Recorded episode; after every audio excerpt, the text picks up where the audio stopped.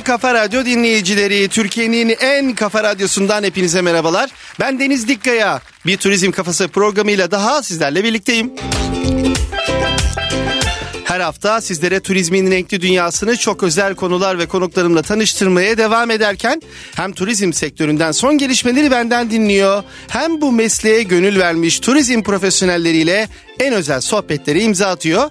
Hem de dünyanın en özel gezi rotalarını ve gastronomi lezzetlerini de birlikte keşfediyoruz. Bu programda görmek istediklerinizi, program önerilerinizi her zamanki gibi bekliyorum. Instagram Deniz Dikkaya Official ve Twitter Deniz Dikkaya adresim size 724 açık. Dostlar bu hafta içinde almış olduğum çok önemli bir ödülün mutluluğunu sizlerle paylaşmak istiyorum. Yaklaşık iki yıldır Kafa Radyo'da sizinle her cumartesi günü buluşan programımız Turizm Kafası. Bu yıl dokuzuncusu düzenlenen Golden Palm Awards ödül töreninde yılın radyo programı seçildi. Bu güzel ödülü ben de tüm turizm camiası ve çok değerli Kafa Radyo ailemiz adına aldım. Turizm Kafasını sektörün en çok takip edilen programı olarak benimseten siz sevgili dinleyicilerimize çok ama çok teşekkür ediyorum. İyi ki varsınız. Evet dostlar gelelim turizm kafasında bu hafta sizleri neler bekliyor? Güncel turizm haberleriyle başlayacağız. Sonrasında haftanın turizm sohbetinde bugün sizleri turizm sektörünün en önemli segmentlerinden birisini MICE sektörünü çok deneyimli bir isimden dinlemek için radyonuzun başına davet ediyorum. MICE yani etkinlik turizminin bugünü ve geleceğini konuşacağımız konu. Modernist Event firması kurucu başkanı İlker Sungurlar oluyor. Bu önemli sohbet kaçmaz. Ama önce turizm haberleriyle başlayalım. İlk haberimiz Türkiye paket tur aramalarında 3 ülkeyi geçti. Alman basınından Turistik Aktüel adlı internet sitesi Türkiye'de 2023 yaz tatili konusunda beklentilerin yüksek olduğunu yazdı. Turistik Aktüel'de yer alan haberde geçtiğimiz turizm yılındaki rekor rakamların ardından Türkiye'deki tur operatörlerinin gelecek yıl için son derece imsar olduğu hem uçuş hem de otel sektöründe kapasitelerin genişletildiği belirtildi. Haberde Alman Altours patronu Willy Verhoeven 2024'te Türkiye'de en az 500 bin misafir ağırlamak istediğini kaydederek şunları aktardı. Türk Rivierası Alman tur operatörleri için en iyi 15 otel destinasyonu arasında bir numara. Türkiye şu anda paket tur arama sorgularında İspanya, Mısır ve Yunanistan'ın çok ilerisinde.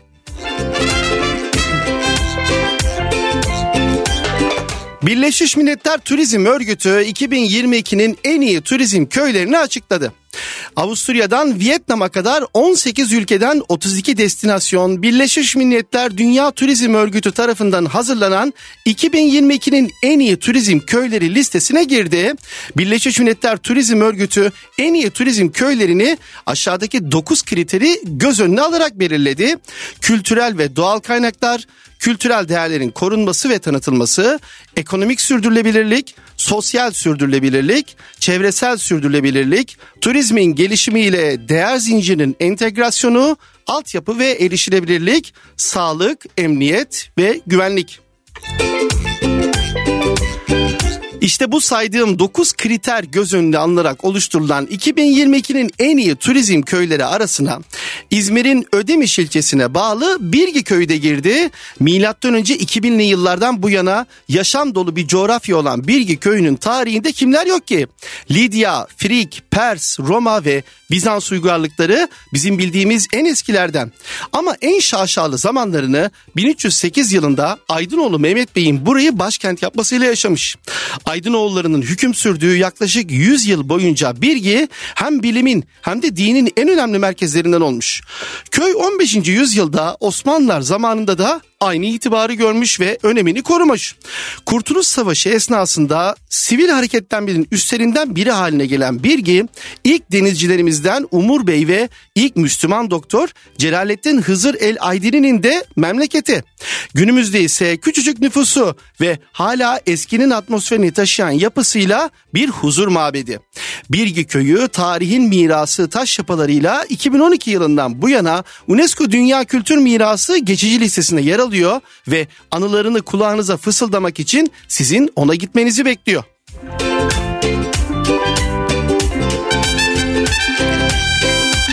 Sıradaki haberimiz Katar turizmine Dünya Kupası etkisi. Katar resmi ajansı Q&A'da yer alan haberde 20 Kasım 18 Aralık tarihlerinde oynanan ve Arjantin'in galibiyetiyle son bulan Dünya Kupası'na ilişkin veriler yayımlandı. Haberde yaklaşık bir ay süren turnuvada toplamda 1.4 milyon kişi Katar'ı ziyaret ederken yaklaşık 3.4 milyon kişinin de kupa maçlarını stadyumlarda izlediği aktarıldı. Katar Proje ve Kültürel Miras Yüksek Komitesi Genel Sekreteri Hasan Ezzevadi konuyla ilgili açıklamasında büyük uluslararası organizasyonlar için alameti farika olacak görkemli bir kupa düzenlediklerini ifade etti. Zevadi söz konusu tarihi spor olayının hem Katar hem de tüm bölge için sosyal, ekonomik ve sürdürülebilir çevresel bir miras bırakacağını kaydetti. Q&A'ya göre 32 takımın katıldığı turnuvaya ev sahipliği yapan ülke dünyanın her yerinden 1.4 milyon ziyaretçiyi ağırladı. Bunun çarpan etkisiyle Katar'ın gelecek yıllarda yaklaşık 40 milyon turist çekmesi bekleniyor. Turnuvanın doğrudan finansal getirileri ise 8 milyar dolar olarak kaydedildi. Bu rakamın 2022 ile 2035 arasında 10 milyar dolara ulaşacağı ve ülke ekonomisinin 2022 ile 2023 arasında %3.4 büyüyeceği tahmin ediliyor. Uluslararası Olimpiyat Komitesi Başkanı Thomas Bach'ın açıklamasına göre 2022 Dünya Kupası'nı başarılı bir şekilde organize eden Katar 2036 Olimpiyat oyunlarına ev sahipliği yapmak için aday olmayı planlıyor.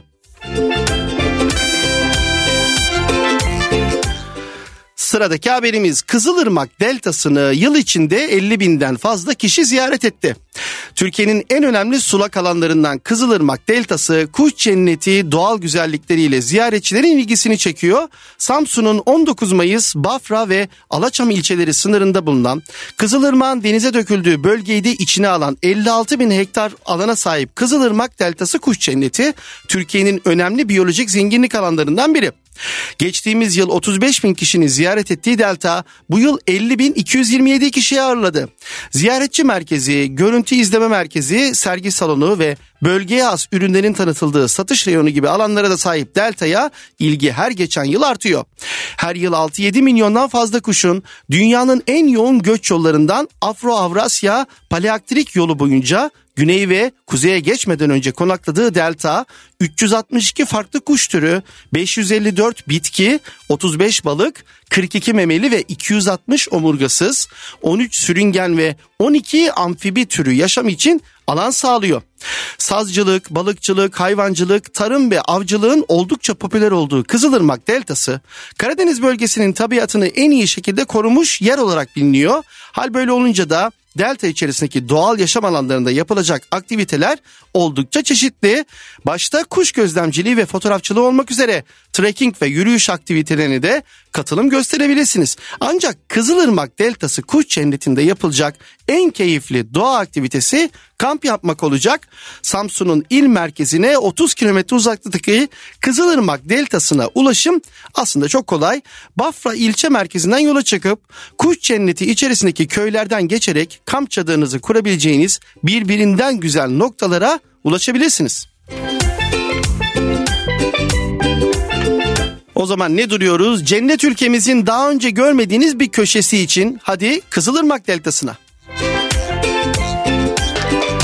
Dostlar şimdi reklamlar sonrasında turizm kafası tüm hızıyla devam edecek.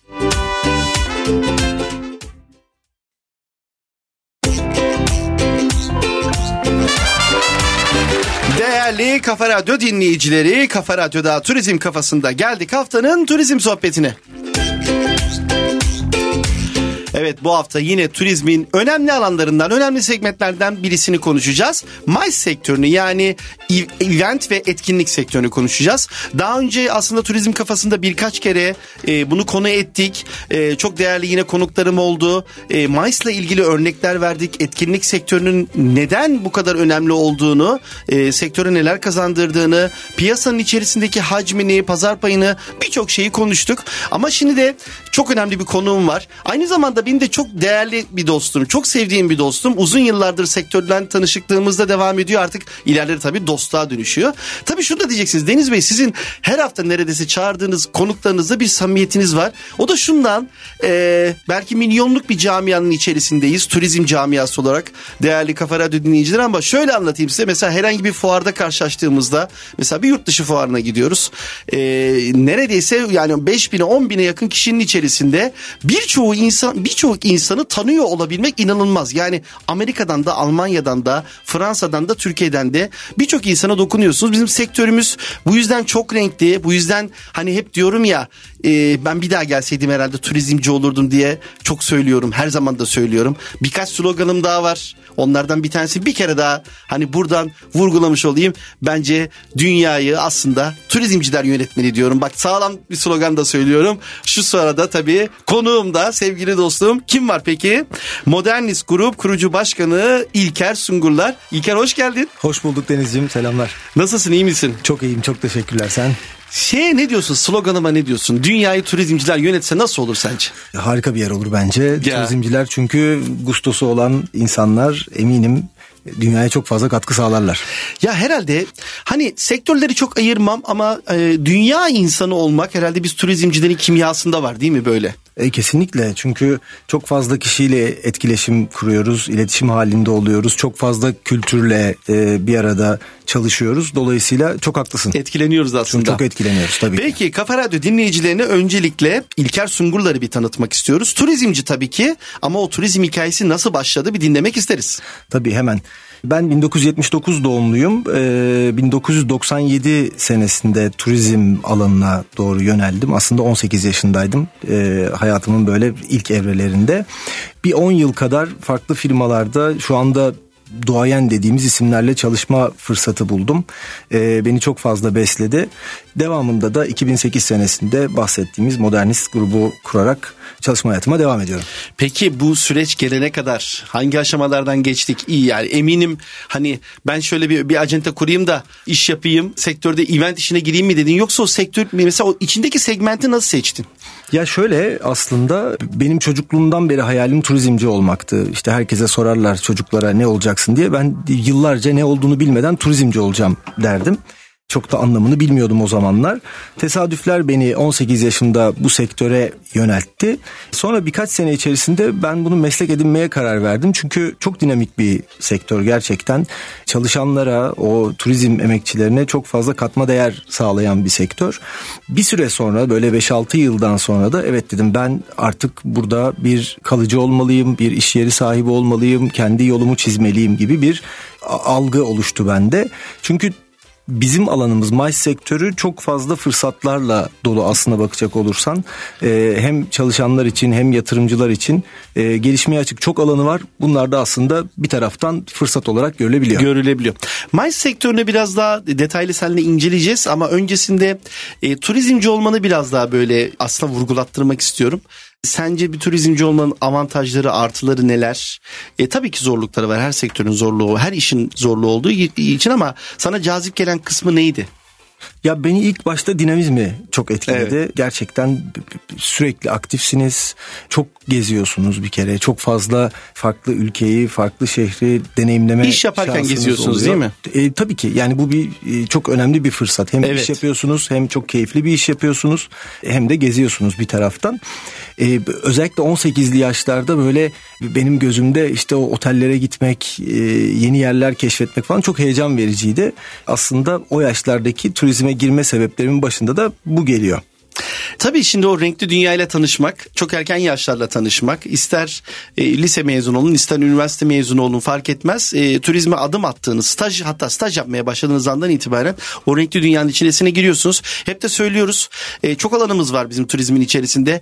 E, hostes olabilirsiniz mesela, dünyayı dolaşabilirsiniz uçaklarla yolculuk yaparak ya da işte bir kruz gemisinde çalışabilirsiniz. Ya da ben dünyada işte atıyorum herhangi bir yabancı ülkede çalışmak istiyorum dediğinizde de böyle en alt kademe personel olduğunuzda ihtiyaç da çok fazla. Çok rahat işte bulabiliyorsunuz.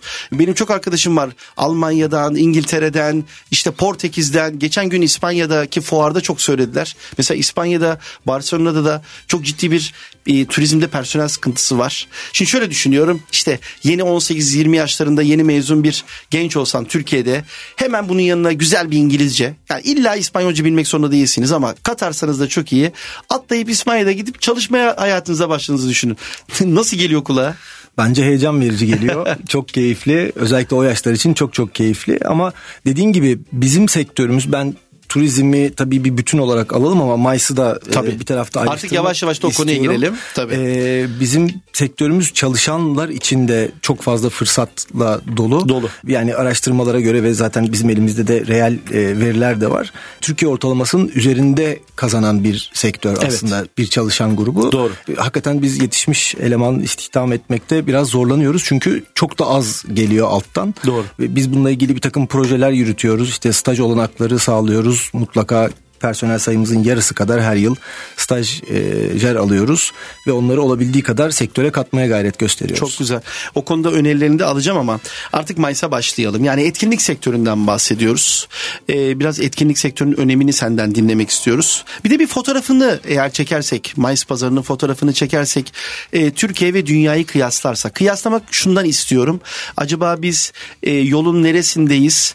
Kaçırdığımız bazı e, şeyler var mı? E, dünya nereye giderken Mayıs pazarının içerisinde o büyük ciroları yaparken e, biz hangi adımları atmalıyız? Biraz onları senden dinlemek istiyorum. Tabii memnuniyetle. Şimdi bir genel Türkiye'ye bakalım istersen. Her geçen yıl artan bir popülaritesi var Mayıs sektörünün. Aynı zamanda e, artan bir cirosu var, iş hacmi var. Ama tabii dünyaya baktığımızda maalesef küçüğüz. Yani bayağı küçüğüz.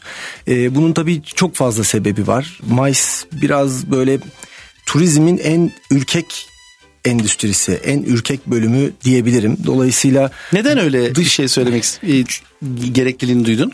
Çünkü şöyle e, Mayıs risk sevmez, hiç hmm, sevmez. Evet. E, Mayıs'ın aktif şekilde e, faaliyet gösterebilmesi için güvenlik şart, sağlık şart, istikrar mutlaka gerekiyor. Dolayısıyla bunları sağlıyor olmanız gerekiyor ve bunu uzun süre e, devam ettirebiliyor olmanız lazım ki Mayıs'taki trendiniz e, her sene artarak devam etsin. E, ülke koşulları çok stabil değil. Yani işte e, aslında ülkeyle de sınırlamamak lazım. İşte iki sene öncesinde bir pandemi yaşadık ve tüm dünyada olduğu gibi bizde de Mayıs etkinlikleri e, bir anda kesildi. Dolayısıyla risk sevmeyen bir alan Mayıs. Riski gördüğü anda hemen alternatif destinasyonlara ya da alternatif çözümlere doğru yönleniyor. Ee, dediğim gibi Türkiye dünyada birazcık küçük e, aslında e, pazar payı anlamında. Ama tabii bu bir fırsat. Ee, yani İngiltere'nin Londra'nın destinasyon olarak kendini geliştirmesi ve üzerine koyması bundan sonra belki daha zor ama biz bunu bir fırsata çevirerek güzel e, evet. daha hızlı büyüme oranları yakalayabiliriz diye düşünüyorum. Doğru. Yani aslında birçok ülkede değil mi Mayıs konusunda hareketli e, ve marka olmuş birçok ülkenin kapasiteleri de gerekliliği anlamında kapasitelerine de baktığımızda hatta bir yerde biliyorsun artık yeter fazla turist istemiyoruz denilen lokasyonlar çok oldu. Burada Türkiye'nin şansı çok fazla tabii. E tabii çünkü bu bir kapasite meselesi. Yani bir oteliniz varsa işte oda sayısı çarpı gece yapıyorsunuz ve toplam gecelemenizi bulabiliyorsunuz. Bir event şirketiniz varsa e, bir mesai saatiniz var sonuçta. E, orada da bir zaman kapasitesi var.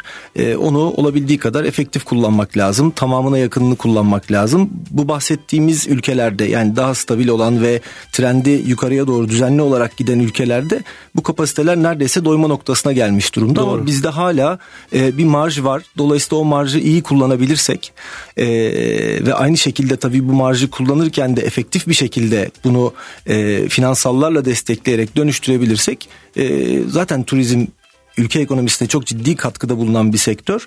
E, ama Mayıs da bunun aslında en karlı hali. Doğru, doğru.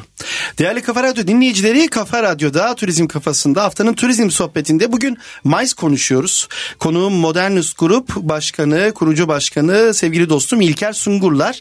Biraz etkinlik sektörünü bir açalım. Şöyle açmak istiyorum. E, yaptığınız işi hani çok daha iyi anlatmak anlamında da.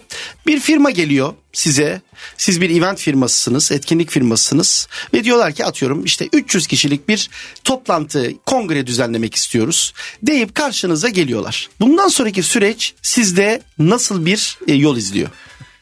Bundan sonra biz de aslında hemen bir arka tarafta mutfakta çalışmaya başlıyoruz. Bu etkinliğin konseptinden planlamasına, altyapısından destinasyonuna, uçuşlarına, içeriğine kadar birçok şey farklı departmanlar halinde planlanıyor. Hatta bizim şöyle bir yapımız var. Belki yeri gelmişken ondan da bahsedeyim.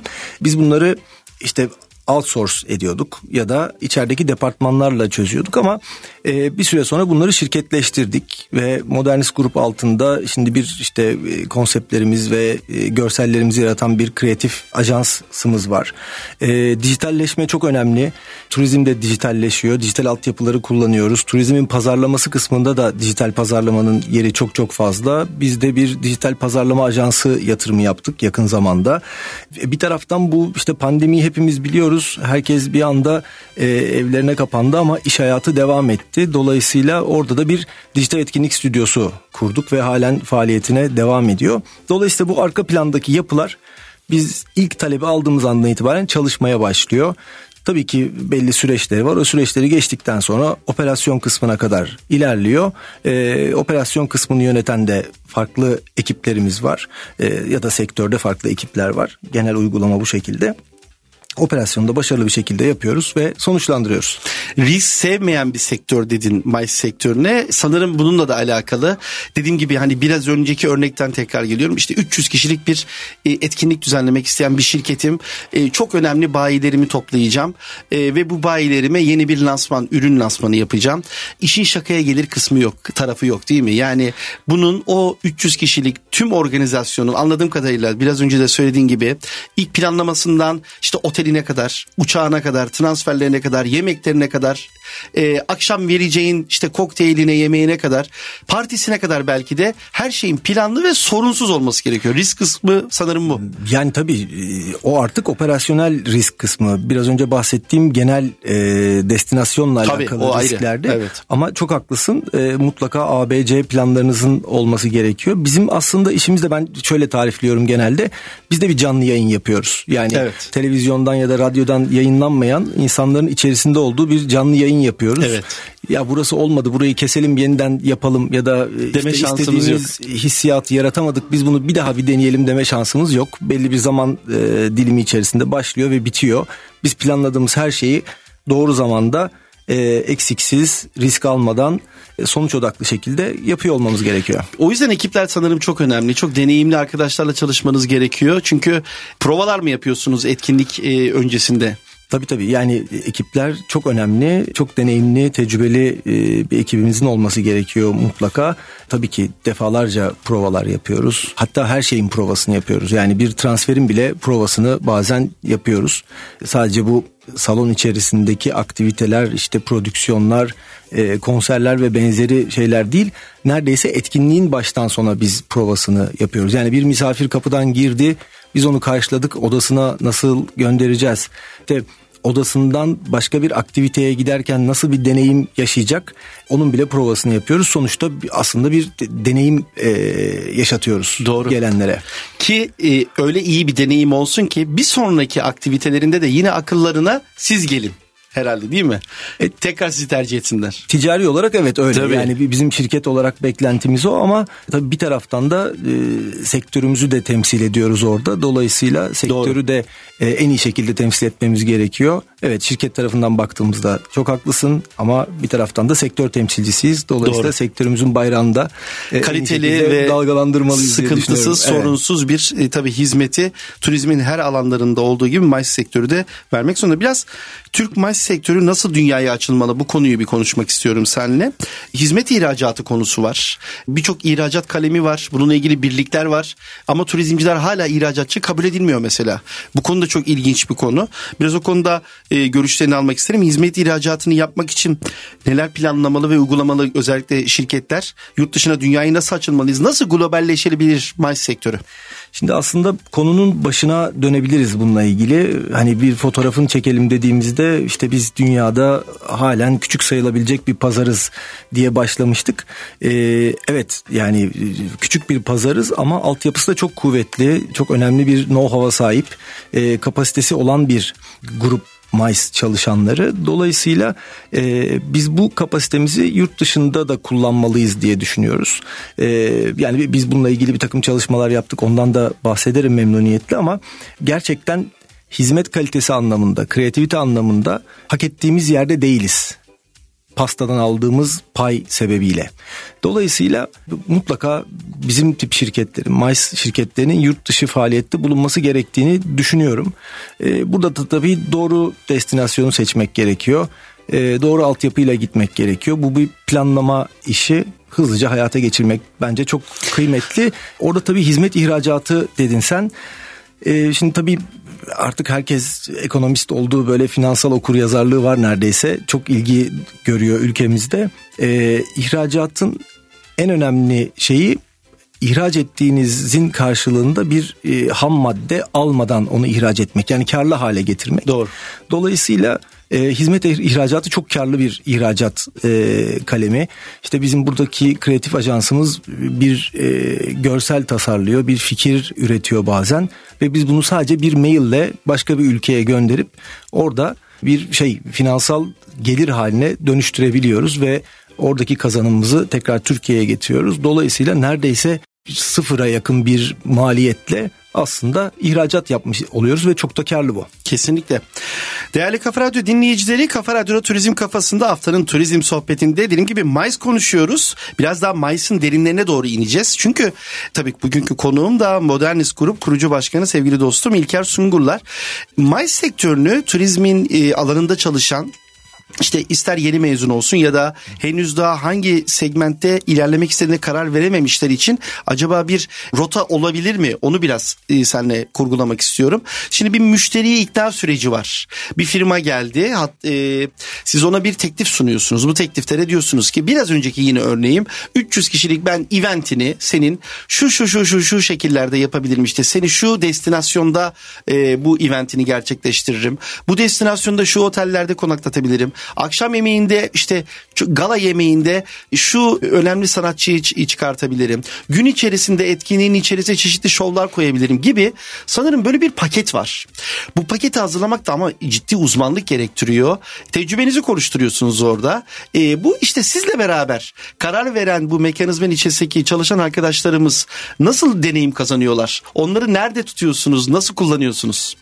Ya şimdi şöyle aslında bir parça bahsettim. Ee, olabildiği kadar kadar biz hemen mezun olduğu andan itibaren e, bu sektöre entegre etmeye çalışıyoruz. Çünkü deneyimleyerek, tecrübe edinerek aslında ilerlenebilen bir sektör bu. Hala hazırda böyle bir şeyi yok. Bir okulu yok tabii ki ilgili üniversitelerde dersleri var, konuları var değiniliyor ama tamamen tecrübeye dayalı. Tecrübeyle bir, çalışırken değil mi? Tabii ki kesinlikle çalışırken deneyimlenebileceğiniz e, ve ilerleyebileceğiniz bir sektör. Dolayısıyla biz olabildiği kadar erken e, onları aramıza katmaya gayret gösteriyoruz. Sonra süreçlerin tamamına onları mutlaka dahil ediyoruz. Yani e, bazen alakalı alakasız her konuda toplantılara dahil ediyoruz ki bir kulak dolgu olgunluğu olsun. Farklı fikirler duysunlar ve çünkü mutlaka ileride bir yerde onlara ihtiyaç oluyor. O fikirlere, o bakış açılarına ihtiyaç oluyor. Dolayısıyla olabildiği kadar süreçlerin içerisinde e, onları tutmaya gayret gösteriyoruz. Örnek vereceğim konaklamayla ilgilenen bir ekibimizi e, bir kreatif toplantıya sokabiliyoruz. Ya da işte e, salon operasyonuyla alakalı bir toplantıya sokabiliyoruz. Çünkü e, bunlar da birbiriyle çok bağlı şeyler. Dolayısıyla bütününü, o etkinliğin bütününe hakim olsun. E, her alanı ile ilgili bir fikri olsun, bir kulak dolgunluğu olsun diye. Çünkü bizde yetiştirmek çok zor. Doğru. Yani e, çok uzun zaman alıyor. Verim almak için gerçekten çok çok çok uzun zaman sektörde zaman geçirmek gerekiyor ama ondan sonrası çok keyifli. O özellikle ikna sürecinin içerisindeki hani konsept yaratma hep bana çok renkli gelmiştir. Ben çok fazla sektörde event firması, acente e, dostumuz, arkadaşlarımız var. Sizin sunumlarınızı çok beğeniyorum. Mesela bir firmanın bir işini almak için inanılmaz beyin fırtınası toplantıları yapıyorsunuz. Eminim saatler günler alıyordur değil mi? Bir, bir konsepte karar vermek. O bir, bir iki bununla ilgili renkli anınız var mı? Ya tabii şöyle yani çok uzun e, zaman alıyor gerçekten. Çok fazla alternatif üretmek durumunda kalıyoruz. Onları kendi içimizde eliyoruz, eliyoruz, eliyoruz. En son kalan birkaç tanesini e, sunuyoruz aslında bakacak olursan. Yani uzun bir süreçten geçiyor. Keyifli anı değil ama aslında benim şöyle bir şeyim var. Ne derler? Genelde böyle bir tahminleyebiliyorum hangi konseptin e, nereye tutacağını. Nereye tutacağını. e, benim çok beğendiklerim genelde tutmuyor. öyle bir öyle bir durum var. E, ama tabii keyifli. O ekip, ekip keyifli. o zaman ekipte bir birkaç beyin var anladığım kadarıyla konsept yaratan. E, var tabii bu arada bizim ekipte yani bizim sektördeki aslında şirketlerin geneli için de konuşabilirim bunu. E, kreatif süreçlerde herkes dahil oluyor. Hiç, hiç fikri olmayan, hiç alakası olmayan bir arkadaşımız da mutlaka o beyin fırtınası toplantılarına katılıyor. Çünkü herkesin bir fikri var, herkesin de bir bakış açısı var. E, o bulunduğu yerden farklı görüyor. Ben bulunduğum yerden bambaşka görebiliyorum. Dolayısıyla onun bakış açısını da e, almamız çok önemli. Çünkü e, kalabalık kitlelere işte bahsettiğin 300 kişi, 500 kişi, 1000 kişi bu konseptin içerisine girecek. Dolayısıyla o insanlar da farklı farklı algılayacaklar. Kimin nasıl algılayacağını, doğru insight'ı verebilecek miyiz, veremeyecek miyiz kısmını bu geniş katılımda e, beyin fırtınası toplantılarıyla toplantıları veriliyor. Aynen öyle. Şimdiye kadar aklında kalan böyle wow efekti yaratan bir konsept ne vardı yaptığınız mesela çok merak ediyorum. Bu şey sırrı. ha, doğru. bu, bu arada bizim bütün şirketlerle gizlilik sözleşmelerimiz ha, var. Doğru ee, tabii. Böyle bir... Instagram'da paylaşıyorlar orada görüyorsun. Onlar paylaşıyor evet biz paylaşıyoruz. Onlar paylaştığı zaman doğru doğru. Ya şundan tabii açıyorum değerli Kafa Radyo dinleyicileri konuyu. Otelde çalışmak, restoranda çalışmak, uçakta çalışmak, rehber olmak, işte müzede çalışmak ya da işte bu işin gastronomi alanında çalışmak gibi hani net, odaklı, ne iş iş tanımı çok rahat yaratılabilecek işler. Ama mais sektörü tamamen yaratıcılık gerektiren, özellikle işte mesela sizde çalışan bir firma var. E, sizde yılda 3-4 tane iş istiyor ama eminim de her işini bir sonrakinde bir farklılık istiyordur, bir dokunuş istiyordur. Bu nedenle e, hem sektörü hem dünyayı çok iyi takip etmeniz gerekiyor değil mi? Hani entelektüel seviyesini de yükseltmeniz gerekiyor. Tabii ki bir de e, şöyle ihtiyaçlar oluyor. Yani e, çok komplike bir e, konsept ya da bir içerik de istenebiliyor.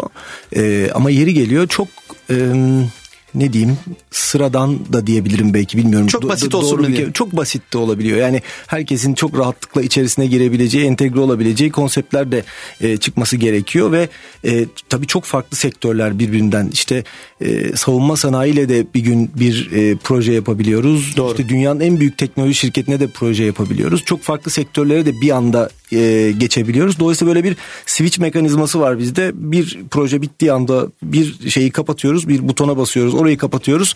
Yeni bir proje için e, bambaşka böyle temiz sıfır bir şeyle zihinle yeniden başlıyoruz. En, en çok sevdiğin konsept üretmeyi sevdiğin sektör hangisi peki öyle sorayım sana. Şöyle e, biz çok fazla teknoloji şirketleriyle çalışıyoruz. Dolayısıyla hmm, teknoloji tarafına konsept üretmek keyifli. Çünkü teknoloji sektörü her şeyi çok hızlı tüketiyor. Doğru. Yani işte elimizdeki telefonlar, kullandığımız ekranlar, bilgisayarlar ve benzeri tüm ürünler e, çok hızlı dönüşüyor. Dolayısıyla bizim de kendimizi ona ayak uydurarak aynı hızda dönüştürmemiz gerekiyor. Dolayısıyla işte bir, bir hafta önce yaptığımız iki hafta üç hafta sonra bizim için çok eski oluyor ve ona bir daha dönüp bakmıyoruz. Dolayısıyla teknoloji tarafı bizi çok dinamik tutuyor ve çok da keyifli.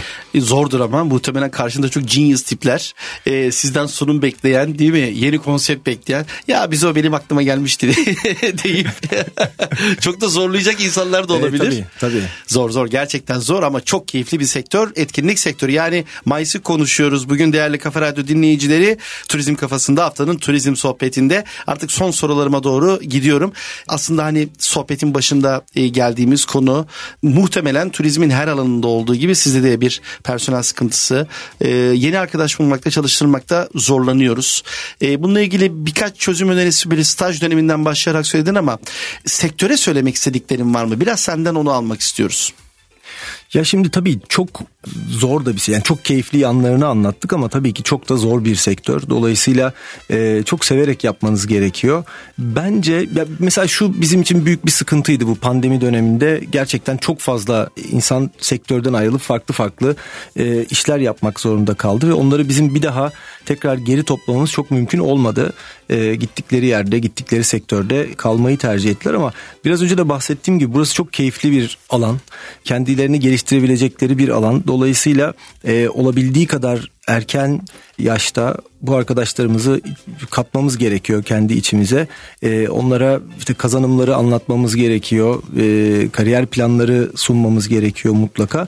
E, sektörde bu, bu birazcık yani işveren tarafında biraz eksik aslında. Doğru. Doğru. E, yol de, gösterici olmak değil mi? Hem yol gösterici olmak hem biraz da bu STK'lar tarafında, birlikler tarafında da eksik. Yani eksik. turizm turizm konuşurken evet yani MES turizm konuşuyoruz ama biraz daha MICE özelinde de e, projeler yapmak gerekiyor diye düşünüyorum. E, işte turizm e, şeylerinde fakültelerinde işte ile alakalı belki tanıtım günleri yapılabilir. Yani çok başta özendirmemiz gerekiyor. Çok başta iyi anlatmamız gerekiyor ki çünkü çok özveri gerektiren bir sektör. Sevmeleri gerekiyor öncelikle. Sevdikten sonra da ama ayrılamayacaklarına ben eminim. Peki para da kazanabiliyorlar mı? Özellikle çalışan arkadaşlarımız için söylüyorum. Şimdi ne anlamda söyledim bunu? Birçok farklı tarafı var bu işin. Yani servis elemanı, garson olduğunuz zaman işte tip dediğimiz bir iş var. E, ya da otelde çalıştığımız zaman yine e, duty free'de çalıştığınız zaman bile çok kalemi olan bir sektör yapıyoruz. Etkinlik sektöründeki gelir düzeyi nasıldır? Yani şöyle aslında e, turizmin karlı alanlarından bir tanesi MICE dedik. Dolayısıyla e, oranladığımız zaman aslında turizm çalışanları içerisinde de en yüksek gelire sahip olanlar MICE çalışanları. Evet. E, ama hani bir ortalama vermek gerekirse Türkiye ortalamasının da oldukça üzerinde e, evet. e, gelir elde edebiliyorlar ki bu deneyimle deneyim kazandıkça çok daha fazla artıyor. E tabi tercih etmek için de önemli gelir tarafını o yüzden özellikle vurguladım. E, şunu söylüyoruz sonuç olarak e, hani anladığım kadarıyla biraz özetlersem e, çok renkli bir se- e, sektör segment yani turizm sektörünün e, en en renkli segmentlerinden bir tanesi MICE. E, çok yaratıcı kendinizi geliştiriyorsunuz entelektüel bir dünyaya tabi e, adım atıyorsunuz. E, kendinizi de sürekli güncel güncellemeniz gerekiyor. E, biraz emek yoğun bir sektör. Çalışan arkadaşlarımız belki diğer arkadaşlara göre mesaili mesela mesaili bir sektör değil değil mi sizinki? Ee, hiç Çok değil. fazla. Hatta evet. E, yani o kadar değil ki. E, mesela dü, dünkü sizin bir şeyinizi 24 saatiniz nasıl geçti dün sizin? 24 saatimden öte mesela 10 günümden bahsedeyim. Evet. 10 gün önce çok hastaydım. E, hatta sesim için de e, özür dilerim. Yok gayet güzel e, geliyor. hiç, hiç dinlenemedim. evet. İşte böyle birkaç ilaç alarak ayakta durarak bu 10 günü geçirdim geçirdim ve önümüzde de böyle bir 10-15 günümüz var. E, dolayısıyla iyileşemedim. Yani bu, evet. bu bizim için bu arada çok sıradan, çok rutin bir durum. Çok yani, normal değil mi? Niye öyle oldu, niye böyle oldu demiyoruz. Yani bu bizim hayatımız boyunca yaşadığımız artık rutin haline gelen e, durumlardan bir tanesi. E, zaman mefhumumuz yok yani maalesef yok öyle 8 saat mesaim var işte bitti hadi telefonumu kapatayım falan öyle bir şey bizim sektörde maalesef yok. mümkün değil. Ama şöyle bir artısı var işte bazen saatlerce günlerce çalışıyorsunuz bazen uzun dinlenebiliyorsunuz. Dinlenebiliyorsunuz. Çünkü dönemselliği de iki var. İki etkinlik aslında. arasında değil mi? Hem iki etkinlik arasında hem Mayıs dönemsel bir sektör aslında. Yaz aylarında genellikle çok çok sakin e, oluyoruz. Dolayısıyla böyle iki ay üç aylık e, uzun uzun dinlenme dönemleri olabiliyor.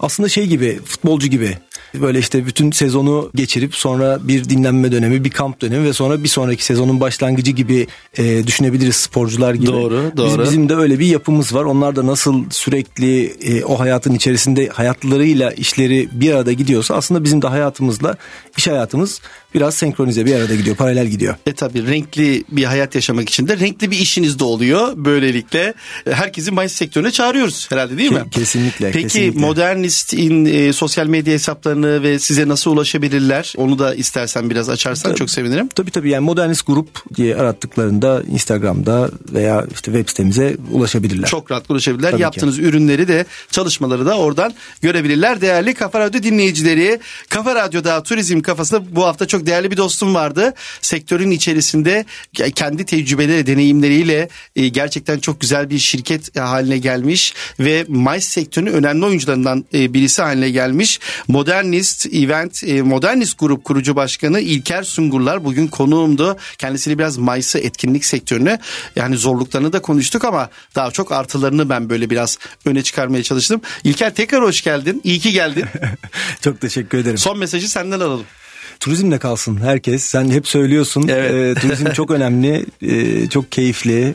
E, hem turizmin içerisinde olan çalışanlar için hem turizm faaliyetine e, katılanlar için çok çok keyifli. Herkes turizmde kalsın. Dostlar şimdi reklamlar sonrasında turizm kafası tüm hızıyla devam edecek.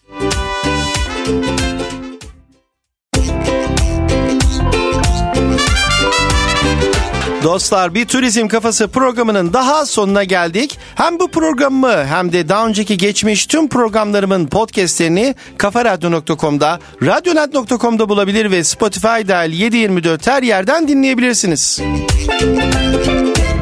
Bana sormak istediğiniz, merak ettiğiniz önerileriniz ve yorumlarınızı Instagram Deniz Dikkaya Official ve Twitter Deniz Dikkaya adreslerime iletebilirsiniz. Haftaya yeni konular ve konuklarla turizmi keşfetmeye devam edeceğiz. Hepinize çok çok güzel ve sağlıklı turizm dolu günler diliyorum.